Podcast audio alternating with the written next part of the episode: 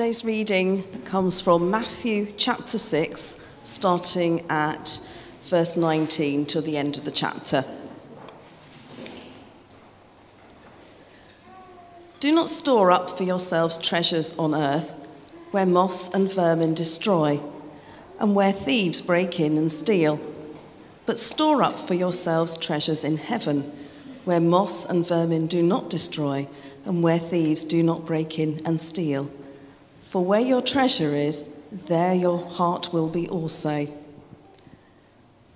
The eye is the lamp of the body. If your eyes are healthy, your whole body will be full of light. But if your eyes are unhealthy, your whole body will be full of darkness. If then the light within you is darkness, how great is that darkness? No one can serve two masters. Either you will hate one and love the other, or you will be devoted to the one and despise the other. You cannot serve both God and money. Therefore, I tell you, do not worry about your life, what you will eat or drink, or about your body, what you will wear. Is not life more than food, and the body more than clothes? Look at the birds of the air.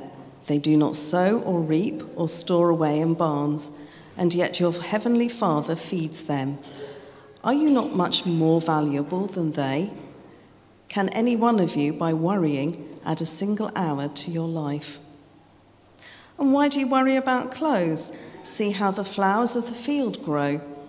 They do not labor or spin.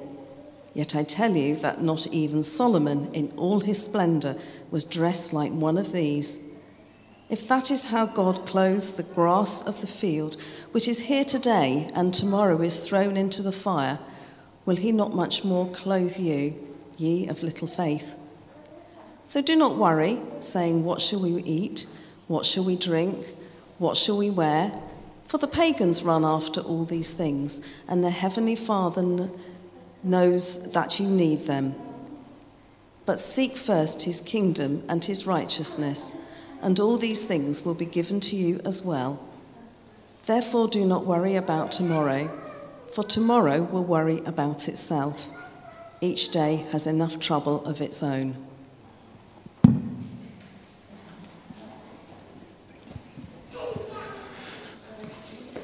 Right, let me pray for Claire as she comes to share with us. Father, I pray that you would anoint and use Claire right now. I pray that you would give us ears to hear what you want to say to us this morning. In Jesus' name, amen. Amen. By the way, that picture of cutting away the dead flowers and then a flower budding and flourish, uh, opening right in front of you, man, that is sticking with me. That's awesome. Um, anyways, I'm loving that. There you go. Hello, hello. Yeah, that is a beautiful picture of God's love in action. Um, thank you for sharing that. I'm Claire, Claire Morrish, the children's minister here, if you don't know me. I've normally left by now, but here I am. Um, so here we are in week 9 out of 12 in our series looking at the Sermon on the Mount. And we have heard Jesus give us a long list of really practical but very challenging rules to live by so far. And this week is no different. We're on the topics of money and worry. And the rules are really clear in the passage. Do not store up treasure on earth. Don't even try to have two masters. Choose God or money. And three times we are told, do not worry. Now, as people living in our age, an age of materialism in the rich West, we've got a rising epidemic of anxiety that is crippling our young people and some of, some of our older people too. Um, and surely this is a chapter and this is a set of instructions we really need to understand. And we really need to um, embrace afresh. Some of you will know that I've also carried out a little intergenerational survey of members of the congregation in preparation for this sermon. But before I reveal the results of what we treasure and what we worry about, I want to share with you a children's story. Because unless we can understand a key element of the rule maker um, in the passage, then it is going to be impossible to follow his radical rules. So I'd like you to introduce you to Teddy's Kingdom Seeking Adventures. This is an abridged version because the real one was too long, but it's from Energize, um, which we've used in our children's ministry. So there were once, if we could have the first slide, two kingdoms, and each kingdom was ruled over by a king. But both kingdoms had the same set of five rules. Be generous with what you have. Smile when you greet another person. Get enough sleep. Plastic is not allowed, and nobody works on a Thursday. One kingdom was called Earn It Land, and the other kingdom was called Love You Land. And Teddy decided to visit these two kingdoms and to choose where he might want to live. First, he visited Earn It Land, and he was very concerned to find that everybody was smiling, as the rules said they must, but they were not smiling with their eyes. They were all either anxious or angry. He visited the king, and he found an angry man who was spending his time finding fault with his citizens and punishing them for breaking the rules. Teddy found the people living in the kingdom were really reluctant to even open their doors. They were scared that he might be trying to catch them breaking a rule. They were living in fear of the rules and in fear of the king. Or they were living angry about the rules and finding the rules impossible to keep and wanting to escape to a different kingdom with different rules. So Teddy then went with some trepidation, knowing the rules were the same, to Love You Land. But he found a completely different place. The people were happy, they were relaxed, they were joyful, they were welcoming. The king was especially pleased to see Teddy and explain how much he loved his people, how good they were at keeping his rules, because he had given them these rules so they might have the best life. Teddy asked what's happened if people break the rules, but the king was confused. He said, People don't break the rules. Why would you upset people's well being? Why would you get overtired? Why would you ruin the environment with plastic? Teddy met people who were living there and they loved the king and they were more than happy to follow his rules and they trusted the king because he had designed good rules for them to live by. So, as Teddy discovered, it is not the rules of the kingdom that make it a happy or a sad place to live in. It is the nature of the king and your relationship with that king and his relationship with his people. Do we trust the king? Do we know that he loves us? And from the prayers we just expressed, we, we heard him how much he loves us, didn't we? And we heard um, how he doesn't want us to be worrying and how he's in control and all will be well. It was beautiful. So, in today's passage, Jesus is giving us a choice of two kingdoms to live in. We can choose to seek first God's kingdom and his righteousness by living by his rules, by knowing and trusting our true king. Or we can stay in a kingdom of our own making, following our own rules. And as you often read on the packaging of a new item, for best results, follow the maker's instructions. And in this Sermon on the Mount, we are being given our maker's instructions. Jesus is encouraging us to trust the rule maker, our maker. Why? Because he is loving and a forgiving king. He is not an angry king. Now let's look for clues in the passage that we know we have a loving king. So, firstly, we've got a king who really understands us. So, Jesus in this passage refers to our bodies, our hearts, and our eyes. He speaks with the authority of someone who knows what it is to have a body, a heart, and some eyes because he is human, but with the added authority of the one who knows how all of those things work together in relation to each other, because he was there at the beginning. All things come from him, all things go to him as we were singing. He was there at the beginning, he knows how we're made. Jesus understands that our treasures and our worries are really intimately connected because he addresses them together in this passage. And that was what my survey showed. I asked a person from each decade in our church what worries them and what they treasure, and I found that their worries are often the opposite of what they treasure. Let me give some examples. Now, I gave these examples at nine o'clock, and there's a few of them, and I wondered about cutting it short, but then I thought, no, we need to hear each other's generational treasures and worries because there's so much we can learn from different views on this. So, our eight and ten year olds um, are the only ones that treasure material things. They treasure Pokemon collections, their Harry Potter accessories, and their Nintendo Switches. There's work to be done. Um, they worry about them being stolen or their games being hacked into. Okay, so they're worrying about the opposite of what they treasure. Some of them treasure friends, but they're worrying about bullies.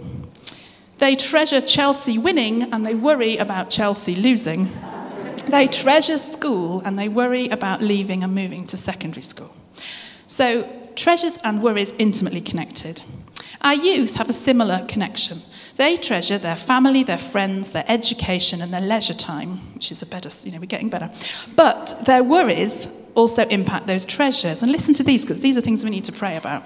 They worry about their exams, they worry about performance in sports events, they worry about their social life, they worry about Putin and the threat of nuclear war, they worry about progressive gender fluidity issues and the power of social media. So then I asked people in their 20s and 30s, they treasure time with their family and friends, and free time and time to just be still. But they worry about how to get the right balance with their time, how to work enough hours to provide for those they love. Um, they treasure their health and they worry about the health and well being of those they love. They treasure the freedom to live in this country where they can practice their faith openly, and they treasure the security we have here, but they worry about the way society is heading and the increasing insecurity and spiritual attack and violence they see around them. Some in their early adulthood are also worrying about how people are perceiving them and their Christian beliefs. Those of similar age to me, somewhere in the middle, um, treasure their faith, their family, and their friends, and they worry about losing their family and their friends. And some are also concerned about who will care for them in the future when they are older. Faith, family, and friends topped the list all the way up um, in our older generations. And what also crept in was memories of friends and the value of photograph albums. That was the only other material thing that crept in. Along with health and a recognition of the huge blessings that life had given them. They were thankful for significant relationships. They treasured their local and worldwide church family. Treasure and blessings were used interchangeably. It was interesting, they treasures and their blessings. Um, they mentioned the blessing of free education and free healthcare, the freedom, beauty, and safety of where we live. The lists of treasures or blessings was much longer from the older respondents, and one person put it like this I'm going to quote them directly Age and a greater sense of fragility and the transience of life means that the answers I give offer a longer perspective, including the eternal one. Looking back, we may be more aware of how little in our circumstances we could have predicted or controlled, and how much has been down to the providence of God. I thought that was lovely. Um, God's got it. We're just not so good at trusting Him in it. And when we were praying there, the words that came to me were the words of Julian of Norwich all things will be well, all manner of things will be well. They're words we need to trust. So, they still had some worries, these older people, um, most of them. Um, they were worried about would their loved ones come to know Jesus and receive salvation? What would happen to their grandchildren's future because things are uncertain, changing, and confusing? As our country no longer seems to live out its Christian faith, and many are calling bad things good and good things bad, what will happen? They were worried about global warming and the fragile planet, mass poverty, and our hardened hearts. Um, some were also expressing concern about their own failing health and did not want to be a burden to their loved ones. So, thank you, first of all, to everyone who, who answered my emails and contributed. It was a real privilege reading your answers. Now, there was one person questioned who incidentally was the oldest contributor, who had no worries at all, and a wife who believed him. Um, and I wanted to share his top treasures because I thought we could learn from them. They were the Bible and love. And here we are in today's Bible passage, reading of God's love, a love that is setting us some rules that we can trust. Uh, God knows us, and He knows what our real treasures are, and that one of those treasures is each other. And I wonder if that's partly why we're not to store up material treasures on earth, because not only can they be stolen from us, but they steal time from us. Our stuff takes time to maintain, to protect, to ensure. It adds to our worries and it steals that thing that we treasure, that time we could be spending with others or in God's presence. Nobody over 10 in the survey, apart from the photograph albums, mentioned any stuff as treasure. So, yeah, okay. Now, the other thing is Jesus says, do not worry. And I think he understands that do not worry is easier said than done. Because he doesn't just say it, he expands on it with a set of rhetorical questions. He invites us to look at the birds and the flowers, to deadheads and roses maybe, to take time to look at nature. And that's good advice because it beats rising anxiety levels. But as my sons pointed out, it's not such good advice if one of your worries is climate change and the environment. However, Jesus wasn't really talking about the birds and the flowers. He was talking about the nature of God and God's relationship to us. He was saying, God loves you more than these things. He was reassuring us of our worth. Now, in the passage we read, the phrase that I've struggled with most is, O you of little faith. Did you see it snuck in there in verse 30? I snuck, I've struggled with that because it sounds a bit derogatory and it just doesn't quite sound like Jesus. So I used some imaginative prayer in, in preparing for this. So I entered into the passage and said, Come on, God, just give me a new perspective. Let me see what it was like. And as I did that, Jesus spoke those words with a really interesting tone of voice. It was more like the words that I use when I see a newborn baby. I tend to go, Oh, oh, look at his little feet, or something like that. Um, and I felt like Jesus was looking at us and saying, Oh, look at their little faith. It was kind of so much more encouraging. It was like we've got a little and beautiful faith, and it's little and beautiful because it has the potential to grow. And so we can use whatever faith we have got to start by trusting God with something small, and that faith will grow as we trust Him with more and more. All the way through this Sermon on the Mount, we are given rules for life, but a greater understanding of God. We learn him as, as our Father. He knows what we need. He will forgive us. Jesus underlines the rules, rules that are hard to follow, but only because they are rules that help us to better bear the image of our Maker. God goes the extra mile for us. God loves us even if we're his enemies. A loving king is making good rules for his people in his kingdom. Now, after the treasure storage advice in the passage and the clear instruction to choose your master and that it cannot be both God and money, there is an intriguing little reference to our eyes and light and darkness, verses 22 and 23. I'm just going to read it to you. The eye is a lamp of the body. If your eyes are healthy, your whole body will be full of light. But if your eyes are unhealthy, your whole body will be full of darkness. If then the light within you is darkness, how great is that darkness? Now, this was the least familiar part of the passage for me, so I also canvassed opinions on it in my survey. And clearly, we seem to think this is a real prophecy of warning from Jesus for the very age we're living in. Now, we are living in a very visual digital age. We have even had to advertise for a church communications officer who can do digital images, video making, and all of that. Gone are the days of a single screen in your home with a watershed hour and a limited choice of channels. Every member of your household can watch whatever they want, whenever they want, wherever they want. And the marketing industry can make us want all sorts of things we do not need. And it can show us more than 50 shades of darkness. Artificial intelligence algorithms are controlling what comes to our attention, and we are surrounded by loads of fake light. And that is guiding us into temptation and evil ways.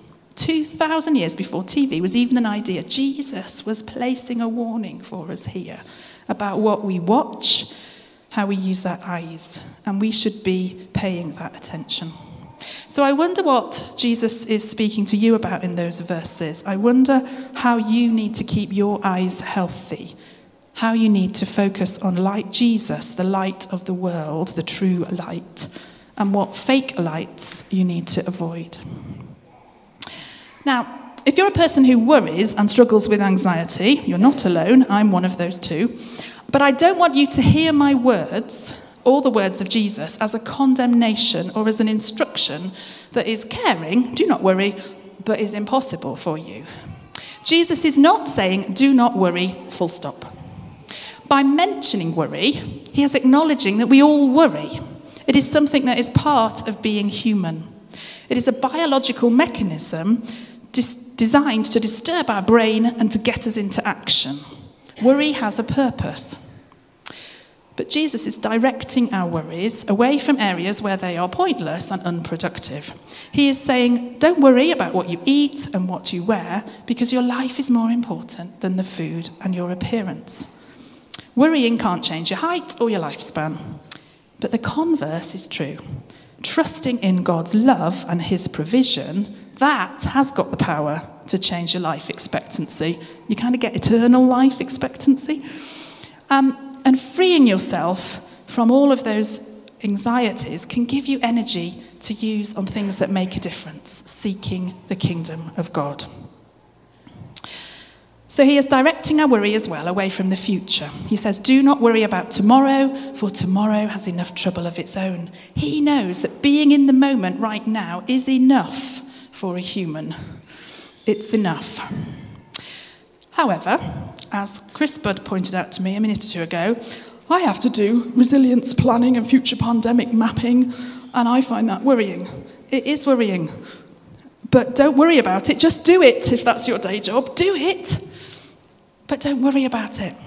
Worry is only biologically and spiritually useful if it is generating action. Otherwise, it is wasting our energy and taking us to dark places. In Philippians 4, verse 6, we read, Do not worry about anything, but pray and ask God for everything you need. And when you pray, always give thanks. Now, I've just come back from Uganda, um, and there they were really living out Philippians 4, verse 6, amazingly.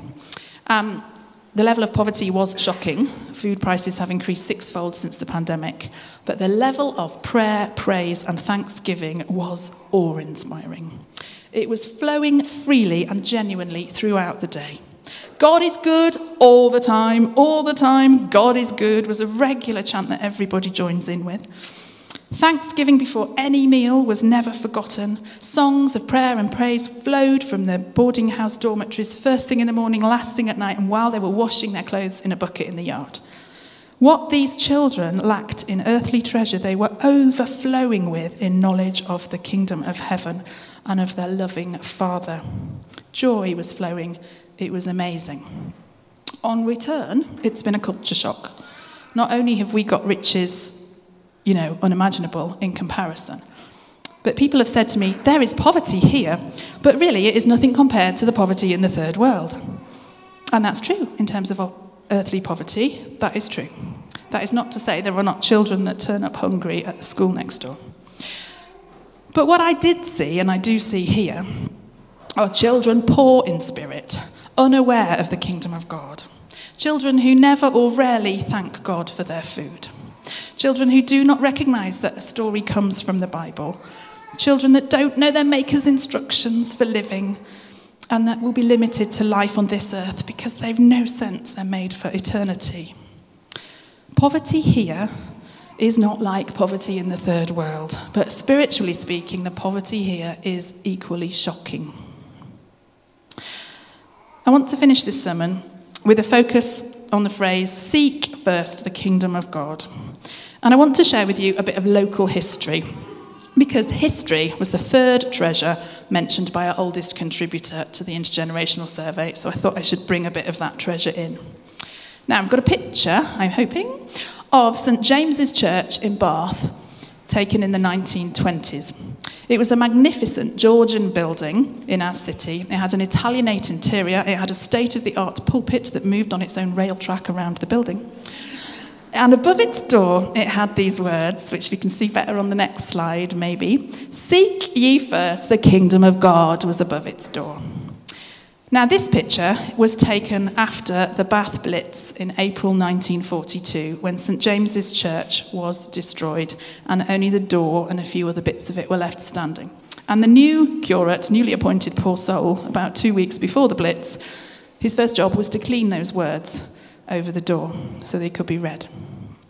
Now, we don't know much about that church because it's not there anymore. It was pulled down and the land was sold. And what do we have now on the site of St James's Church? we have the Metro Bank. Um, so, our fashionable and rich city has literally replaced seeking the kingdom of God with a monument to the master of money.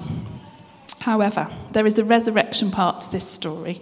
The proceeds from the sale of the land were used to complete a new church that was being built to serve a new post war estate, rehoming people from Victorian slums in our city. And that new state was Odd Down, and the church was St Philip and St James's Church, our neighbouring parish. So there is resurrection in that story. So, are you convinced then to follow your loving Maker's rules? And like Teddy, are you going to choose to live in the kingdom of Love You land? Or are you going to stay in the kingdom of Earn It land? What would it look like for you to be seeking the kingdom of God every day? Could you do it in such a way that children and grandchildren around you might notice? Could that involve more audible, visual, active prayer lives of thanksgiving? Might you want to share the Bible with people who don't know it yet? You could join my Open the Book team and come into school. You could help with our next Alpha course. You could talk to Stu about getting involved in the youth. You could help with this year's holiday club. You could post invites to all of those things on your social media streams. How can you turn your worries into actions?